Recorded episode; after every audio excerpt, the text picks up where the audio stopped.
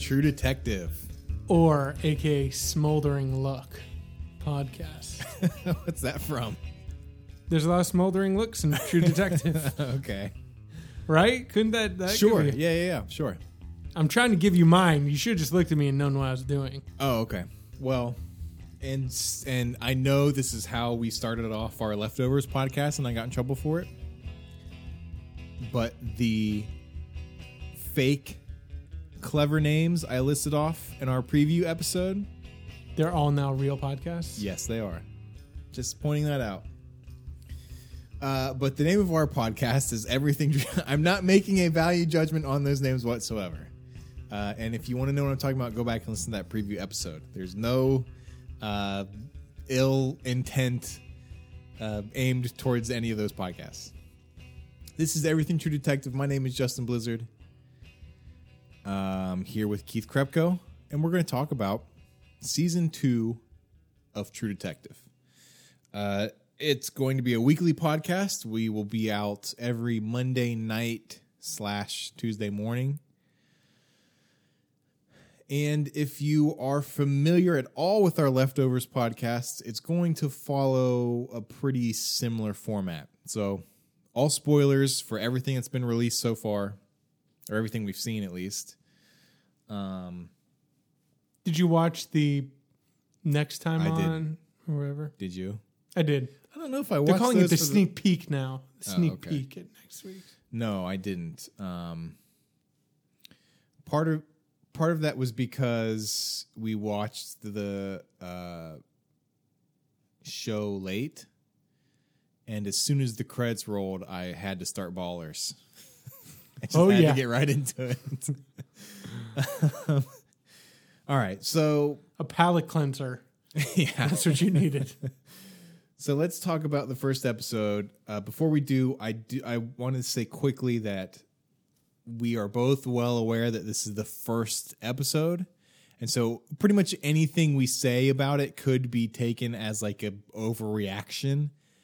But we are well aware that there are seven episodes left, and these are just our thoughts about the first one. I just wanted to clarify that because every single time I have a criticism of something that's like this early on, there's always a part of me that says like there's so many there's still so much left like you don't know if this is going to play out that way um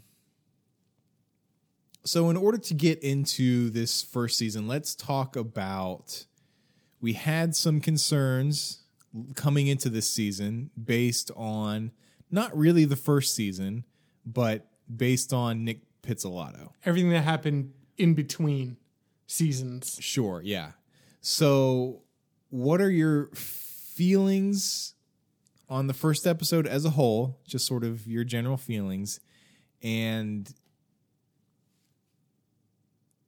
how has how has the first episode affected your um, concerns coming into it? Have they reinforced it? Are you feeling maybe somewhat better? Are you wanting to give it more time? So on. lest we be, you know, accused of having a bias, I want to say that I really did going into this season, and and I do. I want to be good. I Yeah. really, really, really do want to be good, and I'm not going in there with a bias. And I remember, you know, there's a Twitter exchange with Mark Harris, who's a, a author and cultural critic, and Alan Sepinwall, where um, Mark Harris was like, I feel like all this backlash season two has a weird kind of negative Nick Pizzolatto tone. And then Alan Sepinwall just tweeted back. He was like, nope, it's just terrible. and, you know, I think that is, you know, so there is a opportunity for somebody to just hate the show and not mm-hmm. have something against Nick Pizzolatto. Mm-hmm. Um, so kind of clearing my mind from everything and all the concerns we talked about in the preview episode. I I kind of liked this episode. Oh, really? Yeah. It was not it has its moments of just mm-hmm. kind of like forehead slapping, Total boneheadedness. Yes. and we'll talk about those. But overall, for what what we got in season one, what I anticipated we were going to get in season two based on the trailers and everything. There's a lot of portent, a lot of self seriousness, uh, a whole lot. Um, but there are moments of um, intrigue.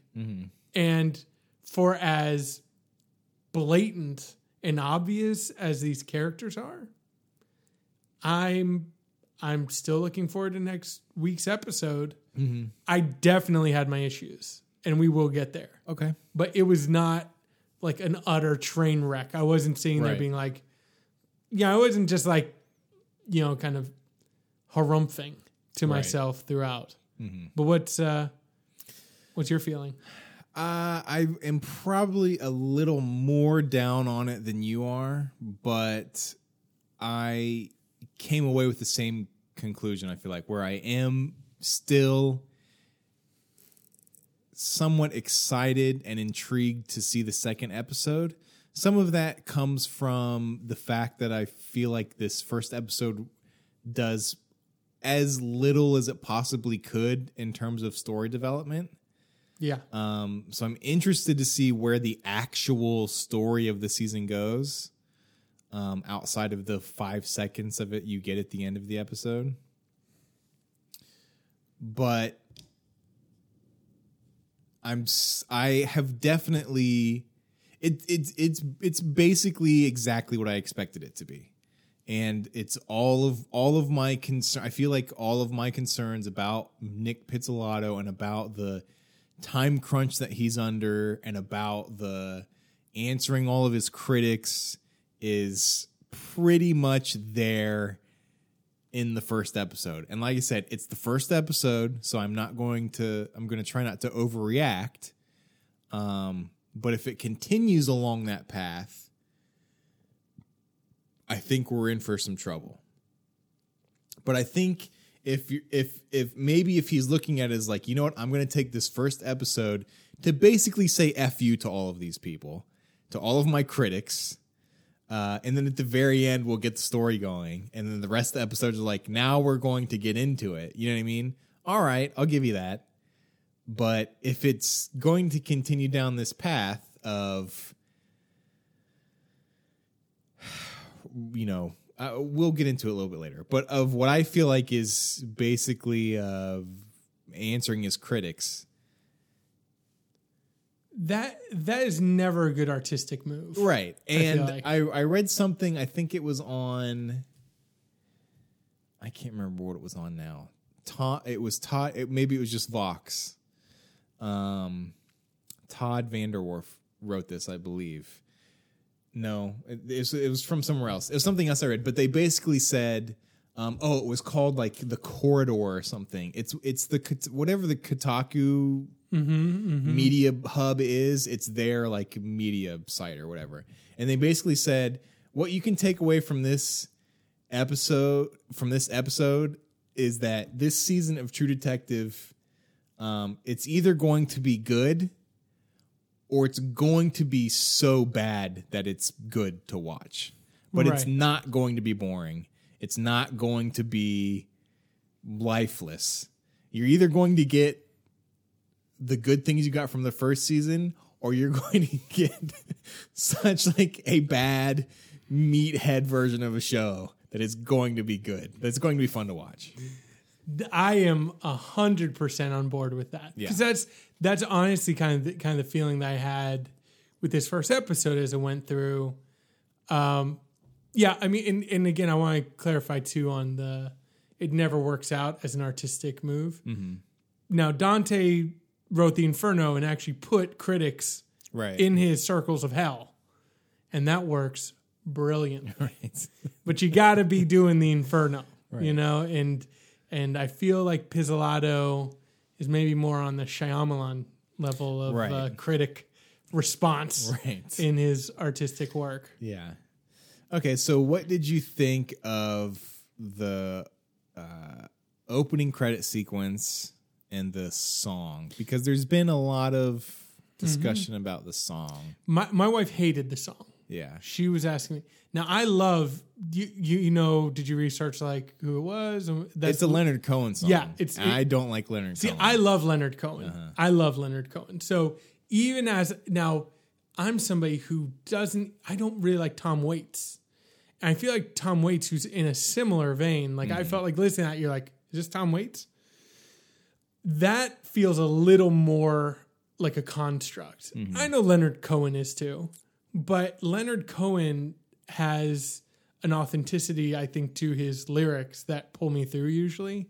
So I don't really care for like the deep vocal delivery. Mm-hmm. I can't make my voice deep, but uh, I'll still try. They should just get Bob Dylan to do it. Get a Bob Dylan song. Yeah, I I di- I didn't mind it. I'm again, I'm watching it and I'm like, all right, this is the level that we're operating at. And Yeah. I think Nick Pizzolatto dreams of being Leonard Cohen, like that kind of.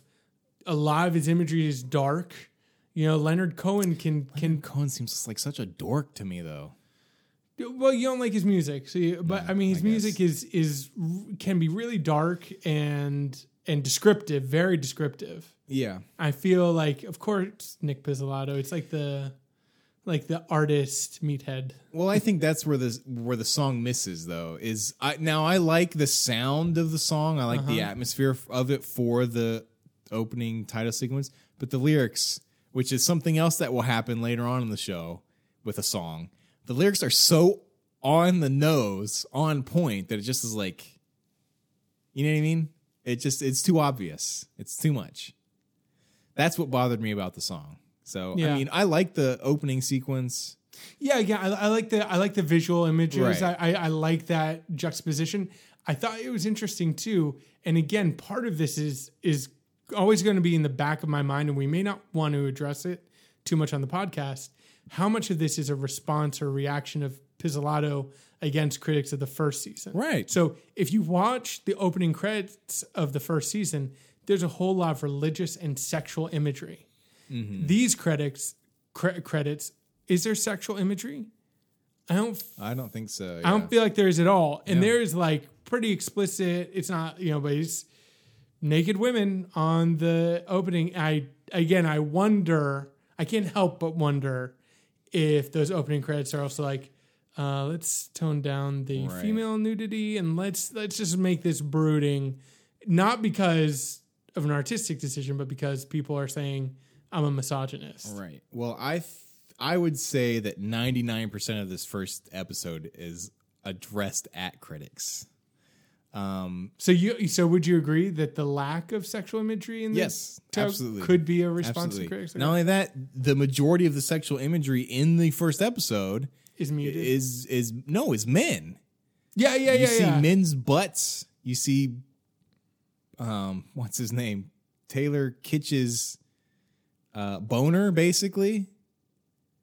Yeah, kind of, and and I, and the reason why I said mute too is because when she busts in the the camcorder place, Right. Like the women quickly cover up too. Yeah. Like it's not there, there's a great chance with uh, HBO to be like, Yeah. let's get them in there. You know, Um, okay, so we're we're not going to go through the episode scene by scene or beat by beat because the it focuses basically on the it it, it spends the majority of its time introducing these four characters. There's not a whole lot of story to get into yet, so I wanted to just sort of go through and talk about these four characters. But before we do that, there was um, you had put something down in the notes that I thought was interesting, and I'm not sure um, there is some time hopping in the episode, but I'm not sure. The only scene I can think of that goes back into the past is the Colin Farrell scene, right?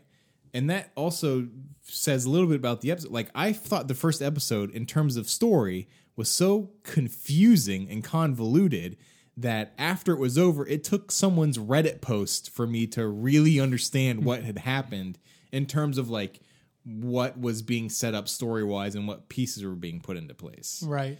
But are there other um out of sequence scenes in the episode besides Colin Farrell's when he's very clearly walking into a the meet the devil because he walks into a room that's all red, like he's consumed in red. Right. yeah. So you know, there there's that scene, but I think I was making a reference in the notes not only to other scenes that involve flashback, but there were other moments that after that happened where just be a character's face. I was like, "Are we in the past now?" Right. Or in, like I was now anticipating, mm-hmm. and it always took me a, a second to get my bearings to be like, "Oh no, we're." We're, we're we're still in the current day. Yeah. So I think that was something where other than than moments of going back in time that that is it as much as i can Okay.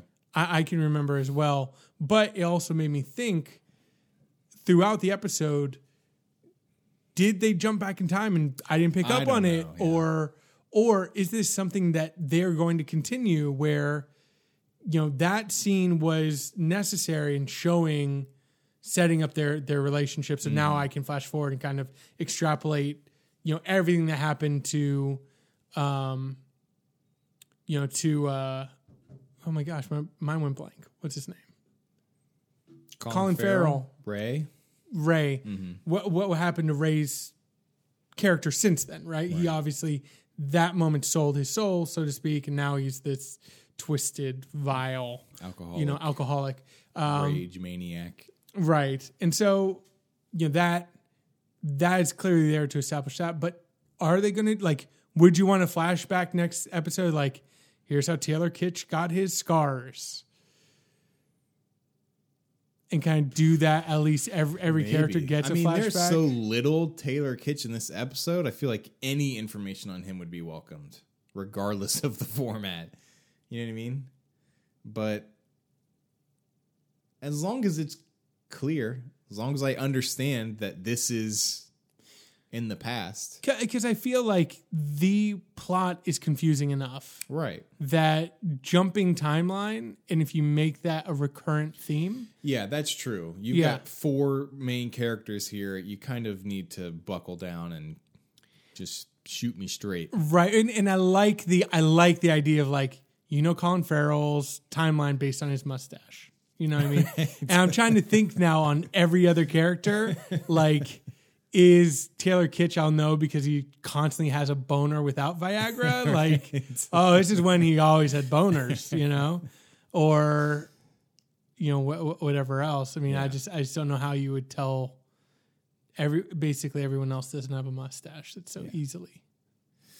Okay, well, let's talk about Colin Farrell. He plays Ray, who is at this point uh, in the show a corrupt cop who's taking money from Vince Vaughn to do various things. Uh, my understanding of it, and I'm not sure how much of this is meant to be like a. I feel like there's no possible way this could be set up as like a a payoff later on or a mystery, but like the idea that that's not his son, like that's obviously not his son, right? Yeah.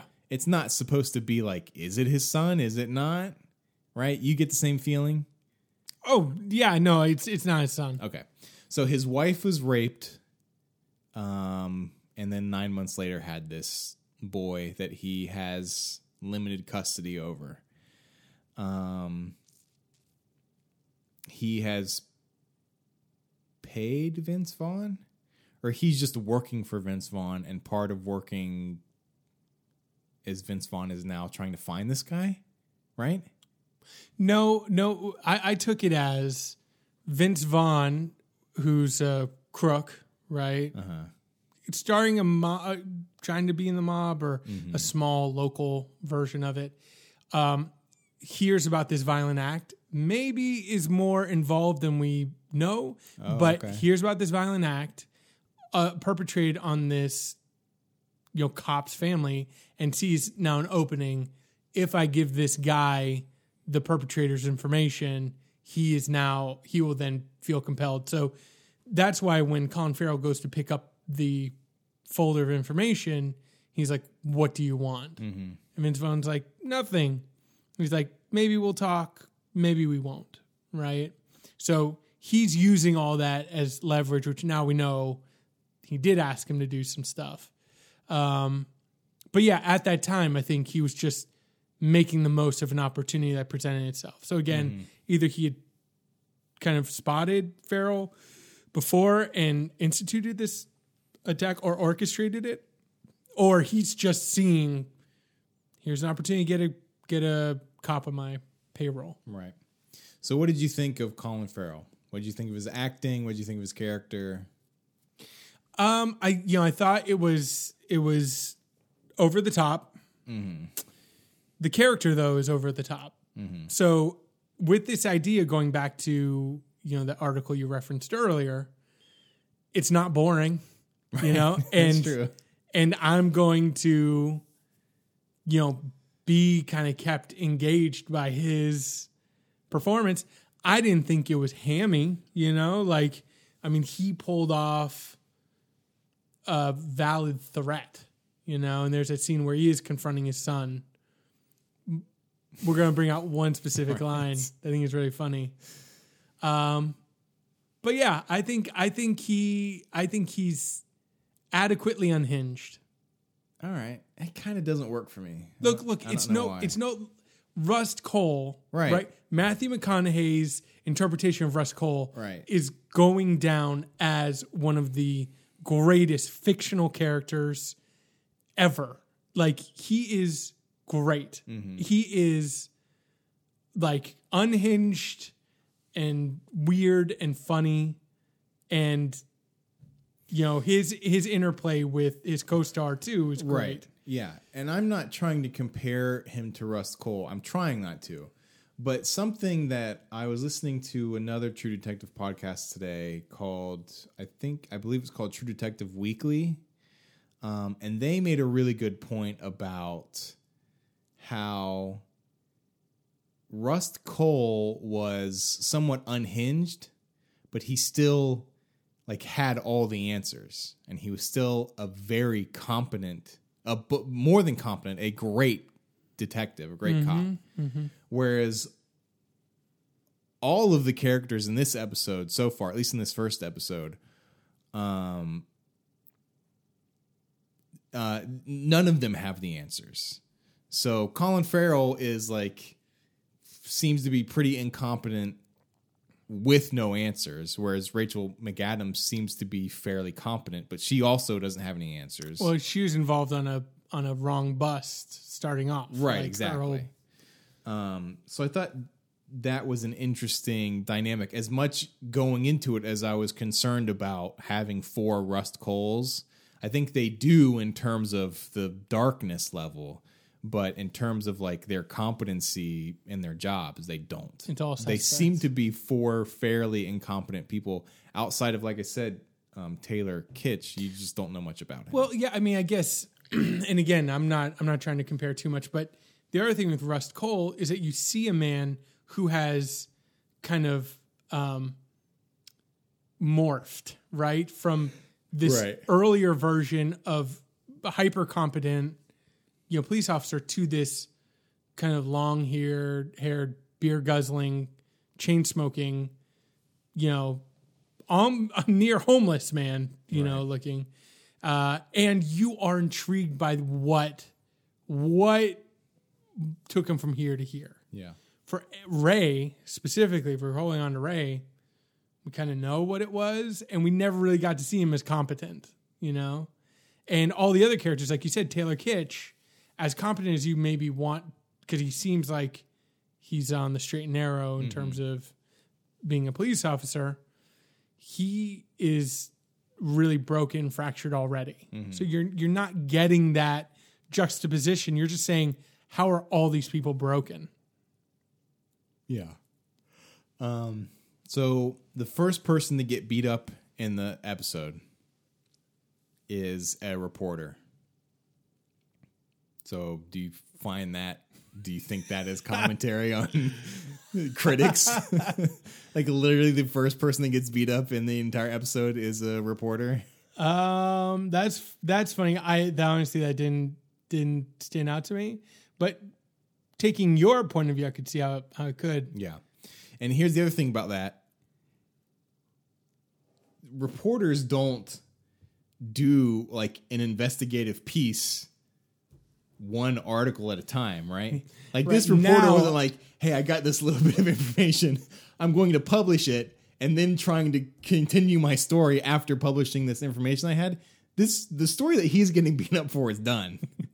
like he's not Colin Farrell's not stopping him from doing anything. That story is published, right? And the parts that aren't published are just sitting with the newspaper who whatever and are publishing them the next day. They've been they've been edited already. Right. They're Like he's a little late to the party. If he wanted to if anything, it would have been like, hey, this guy's asking too many questions, go beat him up. Not like, hey, this guy's already published this story, go get him to stop writing more. Well, I guess, and it was funny how that was conveyed. Where yeah, all of a sudden they're like, look at this article, and it's like, wait, you guys are like the preeminent crime Mm-hmm. family in this area, and you didn't notice somebody poking around Right. too too much. Like, how do you let it go from zero to six? You know, zero to printed. Right.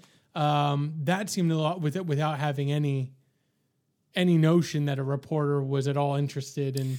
Yeah, in and the other thing stuff. that I found weird about that is I would have taken not being in that thing as a compliment. You know what I mean?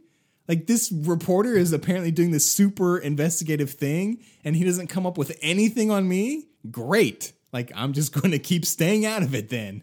You know what I mean? I'm not going to then like put my toe in the water and be like I got to shut this guy up. He's not saying anything about me.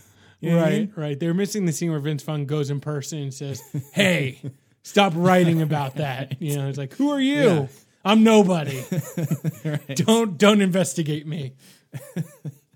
Um, and that scene too, for me, it it it I think it epitomizes this idea that this show is only like a hair's breadth away of going so terribly because it's like you have this scene, this incredibly dark scene, this scene that's already dark by nature, right? You have this corrupt cop who's an alcoholic, he's unhinged, and he's lacking self control, is then showing up uh, to break into somebody's apartment to beat the crap out of them for trying to report on corruption in their city, right?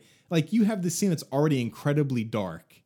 But apparently, it's not dark enough for Nick Pizzolatto because before Colin Farrell walks into the apartment, he has to tell a crack addict who's shooting up in the street not to say anything. It's like, you know what I mean? It's just like, it's unnecessary. Like, one step too far there, buddy. You Okay, know, can, can we can we morph? I I check this with you. Can we morph into my game sure. that that that I thought of? So the game is called Too Gratuitous, Not Gratuitous Enough, uh-huh. or Just Right. And if we're looking at Ray, I don't want to take that situation. I want to take the situation where after confronting his son, uh-huh. actually on the way to getting to to the game, do you want to talk about your line or do you want to address that later on? Oh, right. So before he gets to the son, he can, before he gets to Aspen, he, he's like yelling at his son about the LeBrons that were take. So the, and then I guess the stepdad is who that guy is. He's Right. like, they took the sneakers out of his locker. and Colin Farrell's response is, and what? Shit in him? That's What? the first thing his mind goes to. Like, that's what I would have done. Right. Give me more of the backstory of Ray, where he's his reaction to shoes being stolen is that people are shitting in them. What kind of police work is that? Right. You know, uh, what's missing in this crime scene? Well, uh, some jewelry, a pair of shoes. yeah, they probably shit them already. we need to we need to write that one off. Don't look for the shoes. I know what happened to those. yeah, it's just such a weird reaction. Yeah, that's that's and I, I want to go back and see. I think the stepfather's reaction too is like he's like, "No, Ray, they cut him up." like he's like kind of disgusted and horrified. He's like, "No, they're kids. They just cut the shoes up, you Yeah. idiot." So after that, he goes to Aspen's house, The bully. the bully, uh, and he's talking to his dad, and he has the dad bring the son out. I guess. Yeah, he's like, "I'm a police officer. I'm here Right. About stolen talk to your property." that's right. Bring him out. I want to talk to him. slides on the brass knuckles, Mm-hmm. and as soon as the dad comes out and shuts the door, just goes goes to town on the dad. Mm-hmm. Not enough. Okay, so we got the brass knuckles. We've got the dad now bloodied and barely conscious, laying on the floor. Mm-hmm. We have the kid in a headlock being forced to watch this. Right. We then have Ray get a few more shots in. Uh-huh. I mean, the dad is messed up. Right. And then tell the kid that if he ever bullies anyone again, basically, that he is going to screw his father, some other stuff. Uh-huh. And all I remember hearing is mother's headless corpse or something. Right. No, he's going to. He says he's going to screw the father with the mother's headless corpse on the lawn or something like that. Right, like out, out in public. And then he him calls watch. him ass pen and says "f you." Right. so Ray, Ray needs to work on his dismounts. He's he's up on that uh, pommel horse, just knocking out of the park with the profanity. Right. But then he's always stumbling on the uh, on the. But uh, so I guess I would say, as we're going through the series of that mm-hmm. of that scene, and let's talk about the whole. Is it too gratuitous? Mm-hmm. Not gratuitous enough, or is it just right? I would say it's too gratuitous. It struck me as too gratuitous. Now, a lot of the people on Reddit love that scene. Really? Yes. See, I, I'd say too gratuitous for for the same reason that I don't feel comfortable repeating the line. Like it, I don't want my voice to have that echoing out in the universe. Yeah. You know what I mean? For my son to later find it. Uh, and be like, wow, I heard my dad say this. I can't believe I've actually heard him say those words together. Yeah. I feel like that's a sign of, you know, somebody kind of maybe overwriting it a little bit, especially when you have the visuals where you're like brass knuckles, Right. kid's face in there, and then ass pen. Right. We're we're now we're going to pun uh insults. Like it's it's basically trying to hit every single level. And it's like Pizzolatto is working backwards. He already went too far. Now he's like, I need to now get the stuff that should have built built up to that. He should have started with the uh Yeah, it feels gratuitous to me just because, and this could just be a fact that it's the first episode, but it just doesn't feel. I mean, maybe like you said, it doesn't have. There's not like a natural build up to it. It just is like you're seeing. Um, he just is exploding, and it doesn't Right. feel like there's any was any in, indication of that at all. You know I mean? Context, and doesn't, right? Yeah, it doesn't feel like. It just doesn't. I don't know. and and it's like to me, I'm like, what kind of coverage does he have? Right. that he's like shows his face there. Yeah, yeah, yeah. The the wife comes out. He's like peeling out down the down this Right. residential street. And I'm like, okay, again, is this somebody who's like getting caught up in this character needs to be displayed this way? Who cares about the reality? Or is it something that he's going to be held accountable for? Mm-hmm. Because again, earlier when he's going to this custody lawyer to try and get custody of his kid or more visitation rights and things, she's like, "What will I find in your past?" He's like, "I look, I welcome judgment," which is again like another It's one of those on the button, Right. like, "Look how clever I'm And being." I thought like- that was a great line, but at the same time, it's like it also makes absolutely no sense when it's Colin Farrell saying it, right? Right. Right, uh, yeah, and then you see and you're like, "Wow, this is a guy who's like openly alcoholic." Right. It's like Beating you're up- literally the last person who should be welcoming judgment. I I don't think I'm trying to think about the equivalent of him of somebody who could say that, and there's nobody. I think anybody who did that would be like, you know what, give me my money back. What do you? You're actually going to look into me even a little bit? Forget it. You know, I was just trying to intimidate you, all right? I didn't and was not being serious. it was either the cash or that line. Neither of them apparently worked. Give me my money back.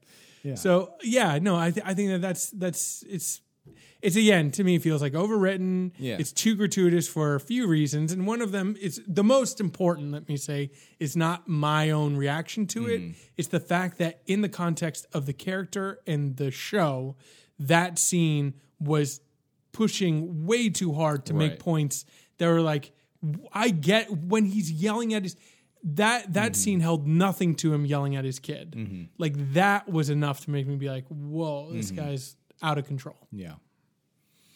Um, okay, let's talk about Vince Vaughn. He plays Frank. He's kind of like a maybe like an uh, like an unofficial mobster. I guess we're not really sure what his role is within the city. We just know that he's some sort of criminal with a lot of money. And from what I could gather on Reddit, he's a part of some kind of uh, rail system that he's trying to get in on that also involves the city manager who sh- ends up Casper, Casper, right? Who is dead at the end of the episode. who's a ghost now. I didn't even think of that. That's all I thought about.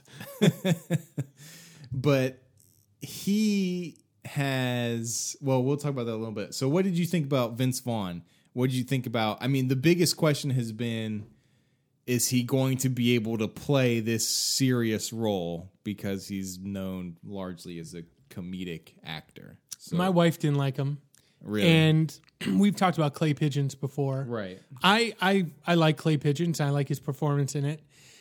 And my wife said something that I, that I actually agree with. She was like, he needs to be more Vince Vaughn right you know? And I I agree. I feel like and yeah, I think you, you, you said the same thing. I wrote it down in the notes. yeah. He needs to be more charming. Yeah. He doesn't need to be flat out funny or whatever, but his character, not only that, his not just because that's his strongest acting card, I feel like, but because his character would be so much more menacing and seem so much more powerful if he had at least somewhat of a confidence to him. And maybe that's the character.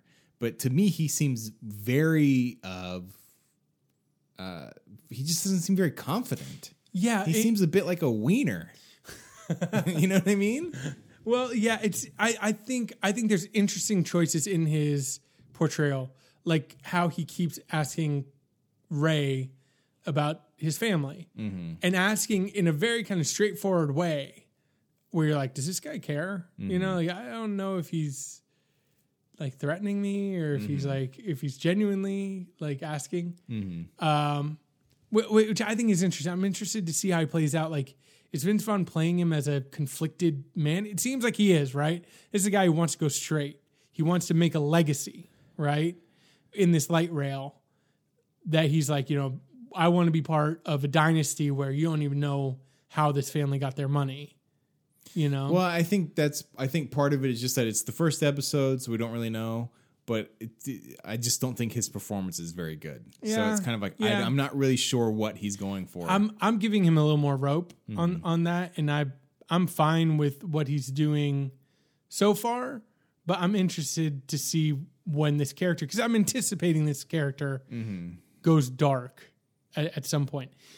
The other thing that I thought was interesting, and this will maybe lead us into Taylor Kitsch, uh, Kitsch's character. Um, there's a uh, article on the Daily Beast by Marlow Stern, I think his name is, and he brought up this point that I thought was interesting, where he said he was kind of talking about the impotence and the infertility of all the men, mm-hmm. where yeah, I basically saw that. Literally every every male, not just our main characters, but the side characters are also dealing with some aspects of impotence or perceived impotence or whatever.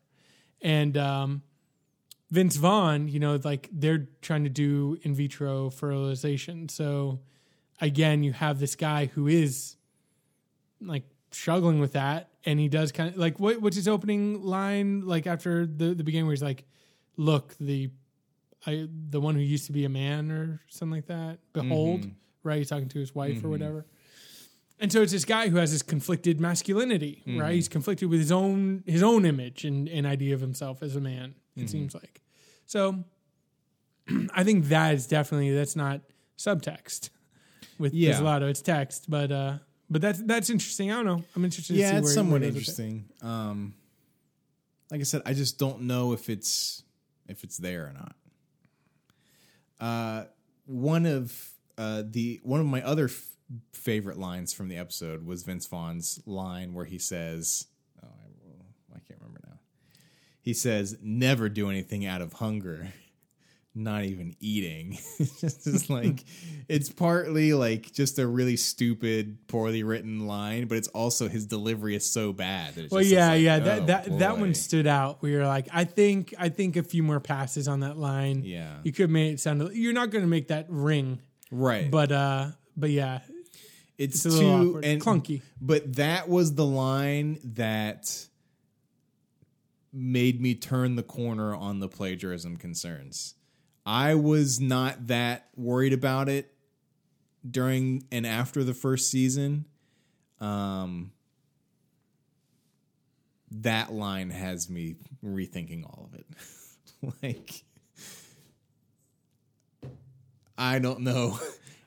I don't know. To, to me, it's it's the definition of when people say like too clever by half. Like you're Right. Like you know, you, you think cleverness is a great thing, and then you hear a line like that, and you're like, that's somebody who's overthinking the imagery. Yeah, A little but bit. it's also like, all right, this guy's not as as uh maybe philosophical as he sounded in the first episode when he was plagiarizing all those philosophers. all right, Rachel McAdams plays a female cop who has quite possibly the worst name in all of fiction. Uh, and I don't even know how to pronounce her last name, really. But her name is Antigone Bezzerides? Bezrides? Mm-hmm. Bezrides? No idea. It just is like. And her f- sister's name is Athena, right? So it's very obvious allusion to Greek, Greek mythology mythology and yeah. and how that's going to play out we don't know yet but it just is like um so what did you think of rachel mcadams? She Um, plays the i mean i guess at first you th- you're thinking she plays the uh the good cop or the like competent cop but that turns out to not really be that true.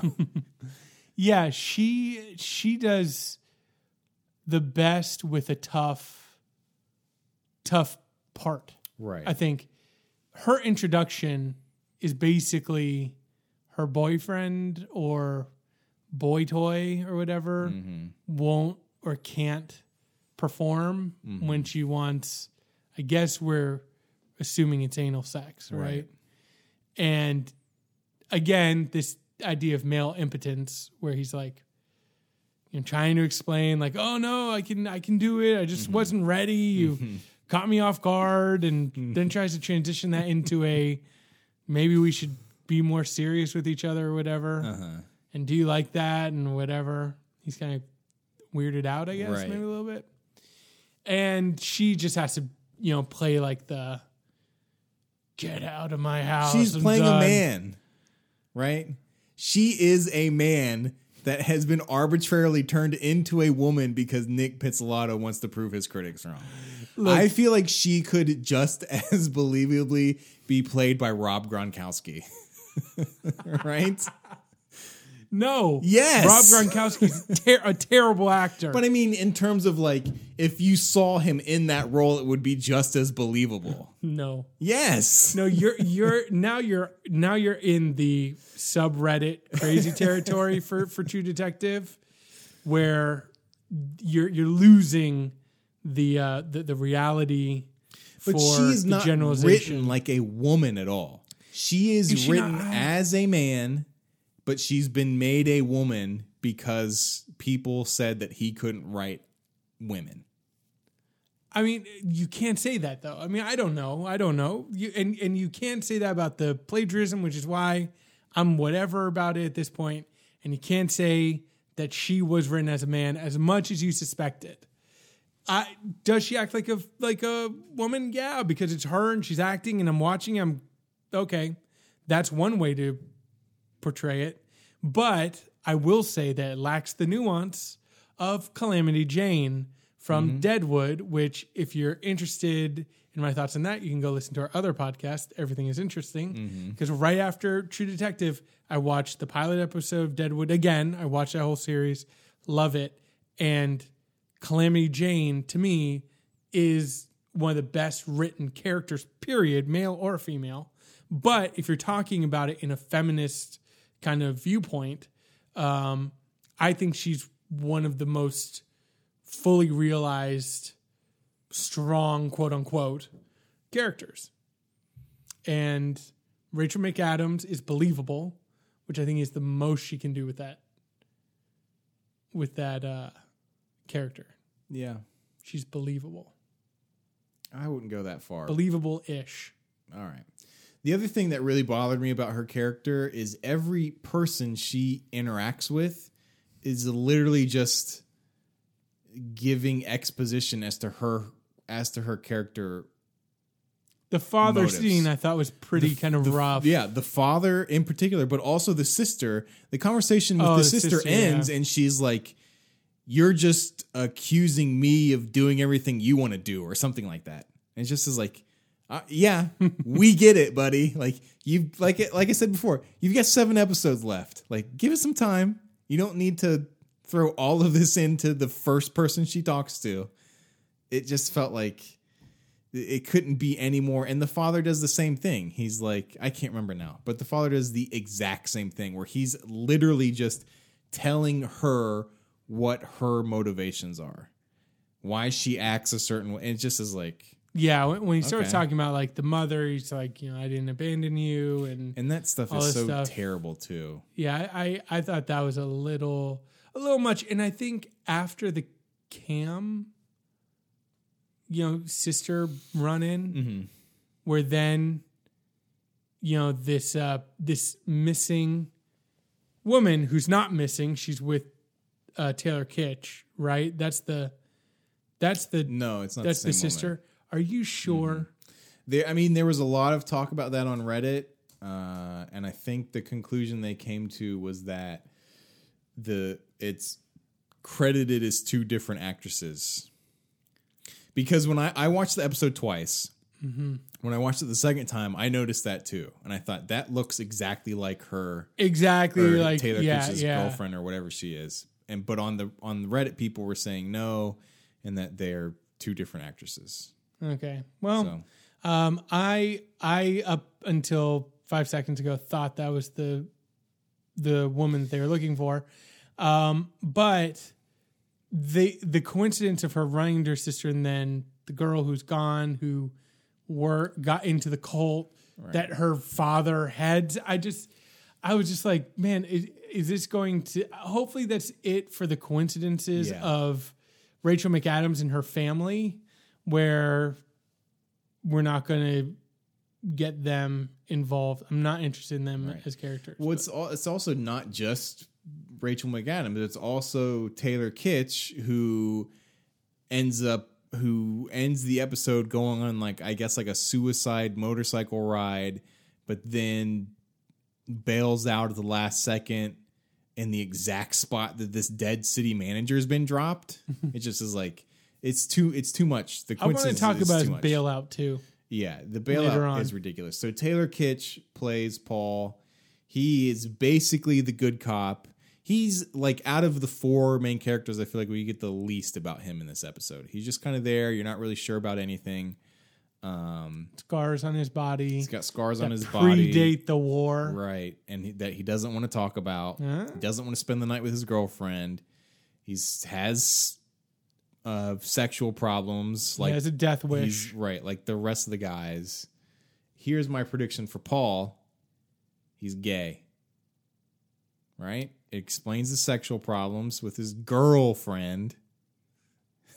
I think. I It think. explains the uncomfortableness with the proposition, which is uncomfortable to begin with. But I think, and if I'm going down the tinfoil hat conspiracy idea that Pizzolatto is trying to silence all of his critics, what better way than to do it by writing a gay character, right?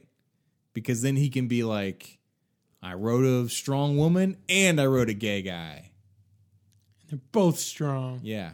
Um, I I think that's too obvious. My um, prediction. You don't think Nick Pizzolatto is above too obvious? I think- below too obvious. I, I think for for him to write a script like that and give it to one other person, I don't see them being not being like, Nick, let's uh, scale it down just a li- it's just a little too obvious, Yeah. right? Um, so I think he's smart enough to. I'm I'm anticipating. Here's my tin foil hat theory about him: is he was involved in some horrible, you know, kind of True Detective season one esque abuse Oh, okay. at the hands of some, you know, Yellow King ish maniac. And that has now later in life impacted him sexually. And he's he's wrestling, you know, that's one of the many demons that he's fighting, but um but that's my theory for his character. That's not bad. I like that. Thank you. So let's talk about his. uh I don't even know what you want to call it. Like a His Air Bud moment. right. right? I mean, it's uh, so you know you have this stylistic decision when he's going 100 on this motorcycle, and Taylor Kitsch is in a wind tunnel. You know, it's dark. what did you? I th- liked the way that looked. No, I did. Yeah. I did. I, I, I was going to say I was setting up that way to say like I was like, oh no, is this going to get like like how fast Like a naked sh- gun thing. Right, right, right. Is he going to start making a noise? And like, Slobber's just going everywhere. Slobber's going everywhere. Like, how how are how far are we going down this, and how are we going to execute it? How it was executed, I thought was I realized like that's why I'm not an actor, Right. Because somebody would be like, "Okay, we're going to put you in a wind tunnel." I'd be like, "Oh, great!" I would be slobbering and stuff. It'd be terrible. But uh, but he does it. He does it well. Yeah. And so I thought I was like, oh man, wow, this is good. And he gets to 100, cuts his lights off. I'm like, this is crazy, right? Mm-hmm. He turns the lights back on, and he's immediately like, like he immediately does like the shaky handle, right? Uh-huh. Like it's immediate, like he goes, Ooh, he Yeah. gets And then he just kind of slowly pulls over. and he slowly pulls over, He's merging into traffic or something.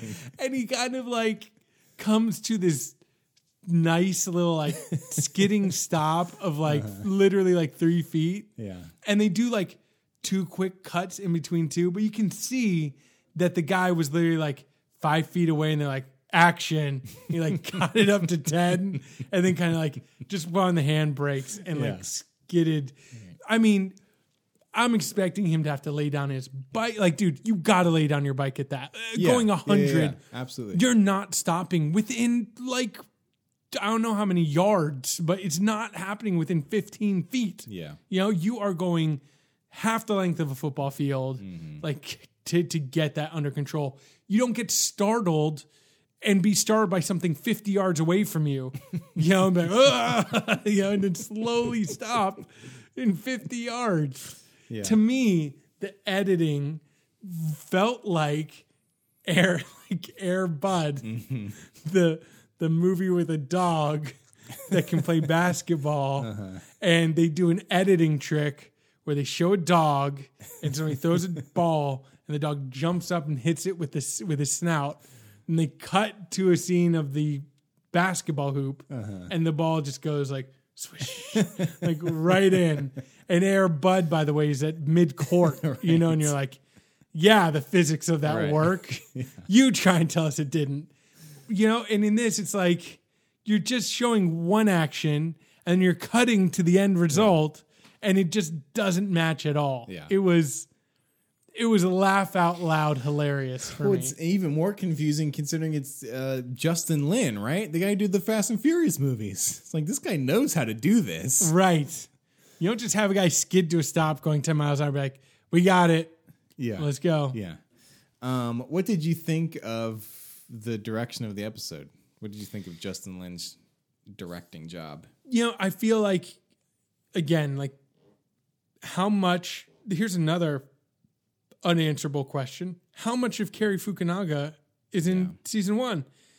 I'm feeling like it's a lot. Yeah. And Cary Fukunaga was clearly bringing vision to season one, mm-hmm. and that's something that I don't think you you can respect enough, mm-hmm. especially when you get outside of that show or when you get to the season two of the show and you see somebody who's like, I got the first two episodes. Don't worry, I got this. Right?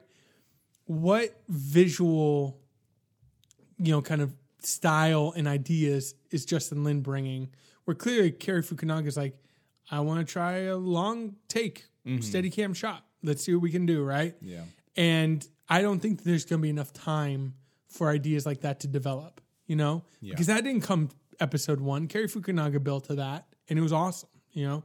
Or like the out of sequence editing of when they're retelling um, the shootout scene from season one, right? Stylistically, it was great. It was awesome.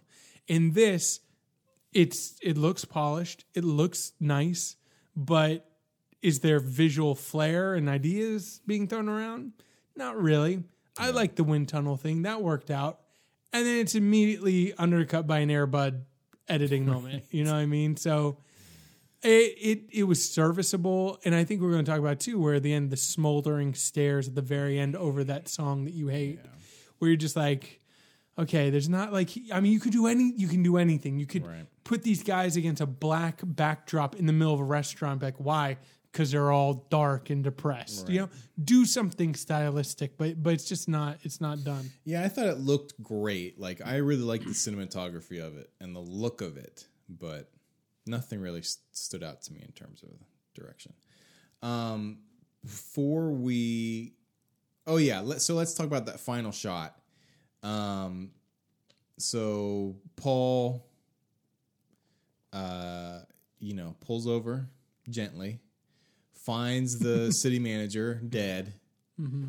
and that brings the three cops together.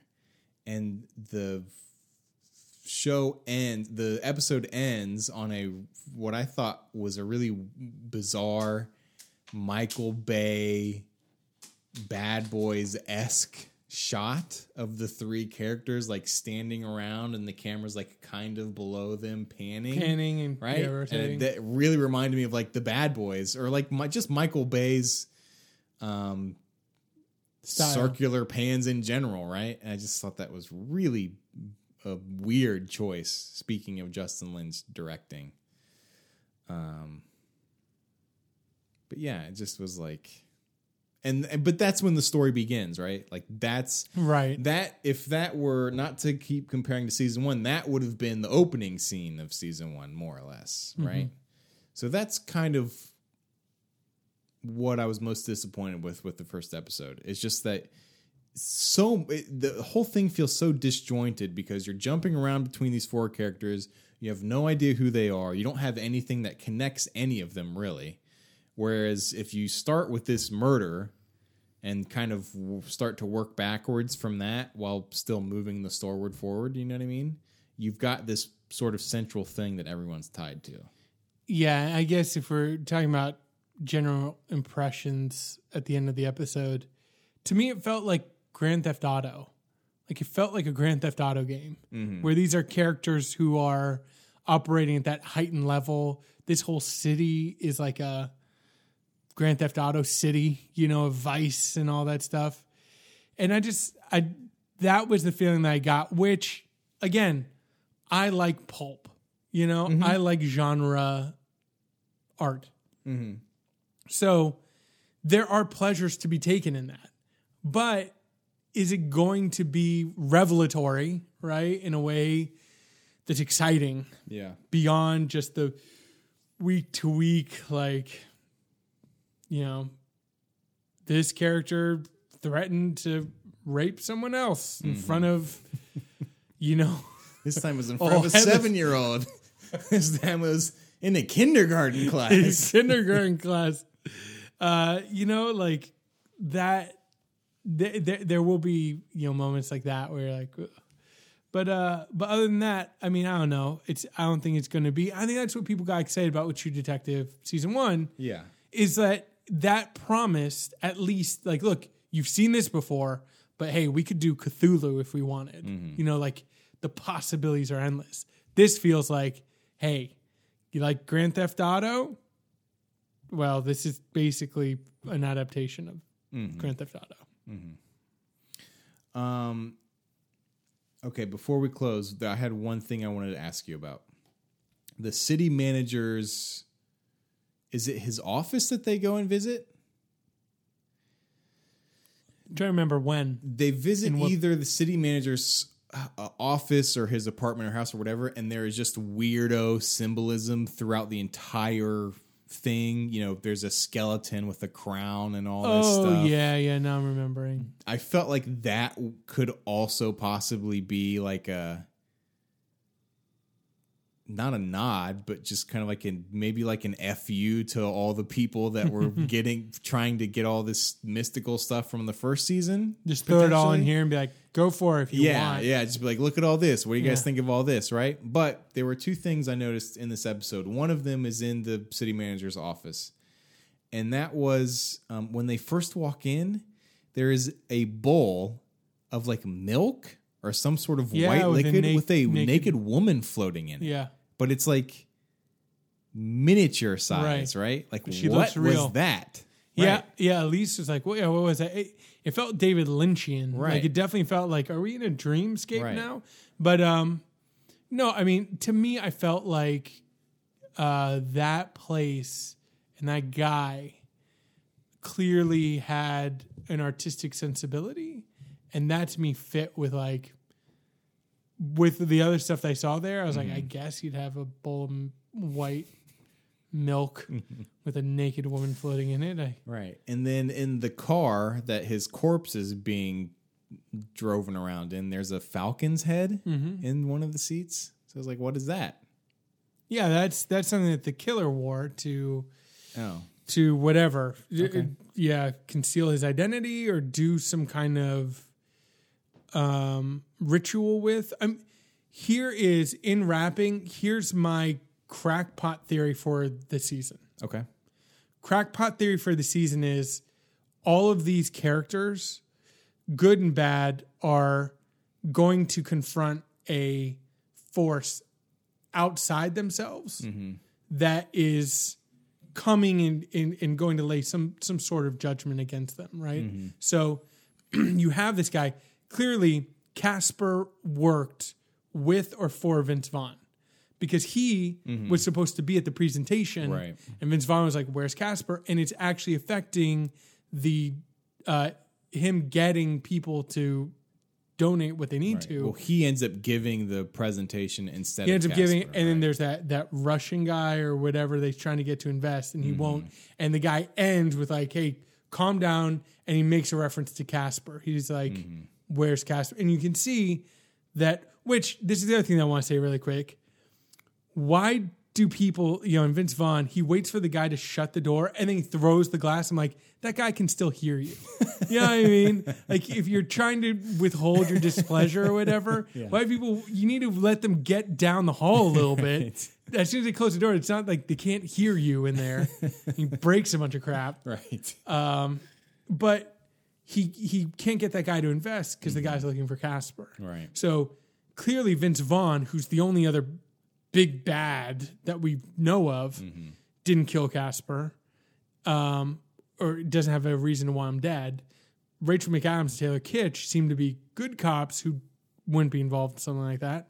So that means there's this Falcon's head, this guy or lady um, out there who killed Caspere and is now posing Caspere to be found and is trying to instigate this this action. Mm-hmm. So I think I think that person is going to prove to be a foil for all of our characters. And I don't think he's on the side of any of those those characters. Mm-hmm. He's like the force unleashed in unleashed in no country. You know, he's like mm-hmm. Anton Chigurh. Um, and I think he's going to end up affecting all those people. Be a force outside of them. Okay. Well, we'll see. Okay. Uh, thanks for listening. Uh, if you want to leave us a constructive review on iTunes or whatever you use to listen to this podcast on, please do. Um, Or if you want to be ass pens, you can leave us a bad review too. We'll take it, right? I don't care what the review We'll is, take- yeah. to be honest, as long as there's uh, constructive or there's suggestions or something, or it's not just like these guys are idiots. You know what I mean? Uh, which, well, you know, maybe we are. Uh, in which case, that would be uh, an accurate review. right. Um, but yeah, leave us a review, or um, you can email me, or you can leave a comment on the episode. All that can be found at eipodcast.com um, or in the show notes. If you're using an, a a podcast app to listen to this that is not the default iOS podcast app, all that stuff should show up in your show notes. Uh, I don't know why it doesn't show up there for whatever reason, but it just doesn't. Or you can go to the website. Either way, um, we would appreciate some feedback. Uh, that's it for the show. Like I said at the beginning, we will be recording these on Monday night, and they will be released Monday night, Tuesday slash Tuesday morning. So it's currently twelve. It's Tuesday morning. Tuesday morning. it Look is. for it. um, so yeah, we'll see you next week.